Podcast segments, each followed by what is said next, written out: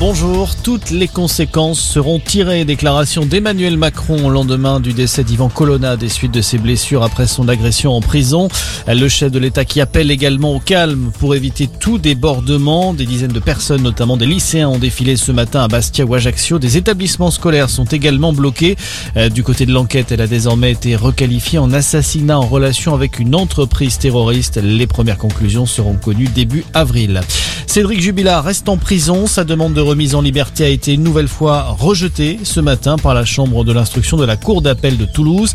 Principal suspect dans la disparition de sa compagne Delphine en décembre 2020 dans le Tarn, Cédric Jubilard est incarcéré depuis juin dernier. Il clame toujours son innocence. Dans le reste de l'actualité, Volodymyr Zelensky hausse le ton lors d'une intervention en visioconférence devant le Parlement italien. Le président ukrainien a appelé l'Europe à plus de sanctions contre Moscou.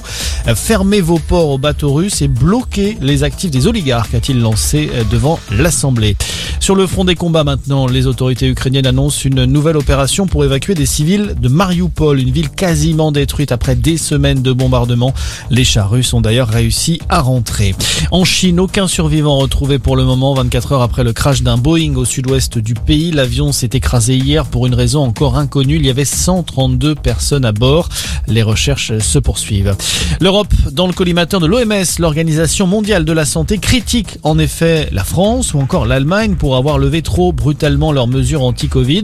Depuis plusieurs semaines, les cas de contamination repartent à la hausse sous l'effet d'une nouvelle forme d'Omicron, beaucoup plus contagieuse selon les autorités sanitaires.